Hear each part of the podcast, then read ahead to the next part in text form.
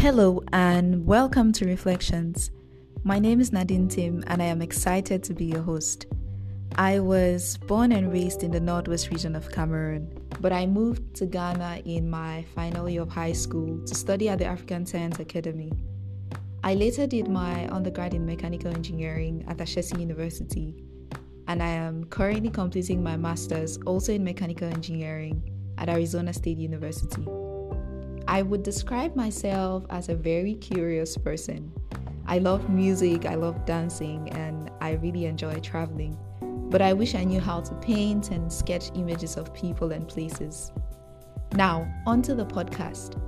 The whole idea of this was born out of a place of reflection, which explains the name. As a MasterCard Foundation scholar for the past five years, one of my biggest commitments is giving back to my community I have tried to understand and think about one single thing that is stopping Africa from developing and competing with the rest of the world. I thought about the business sector, science, technology, art, healthcare, research, and even education. But every problem seems so complex and so connected to everything else.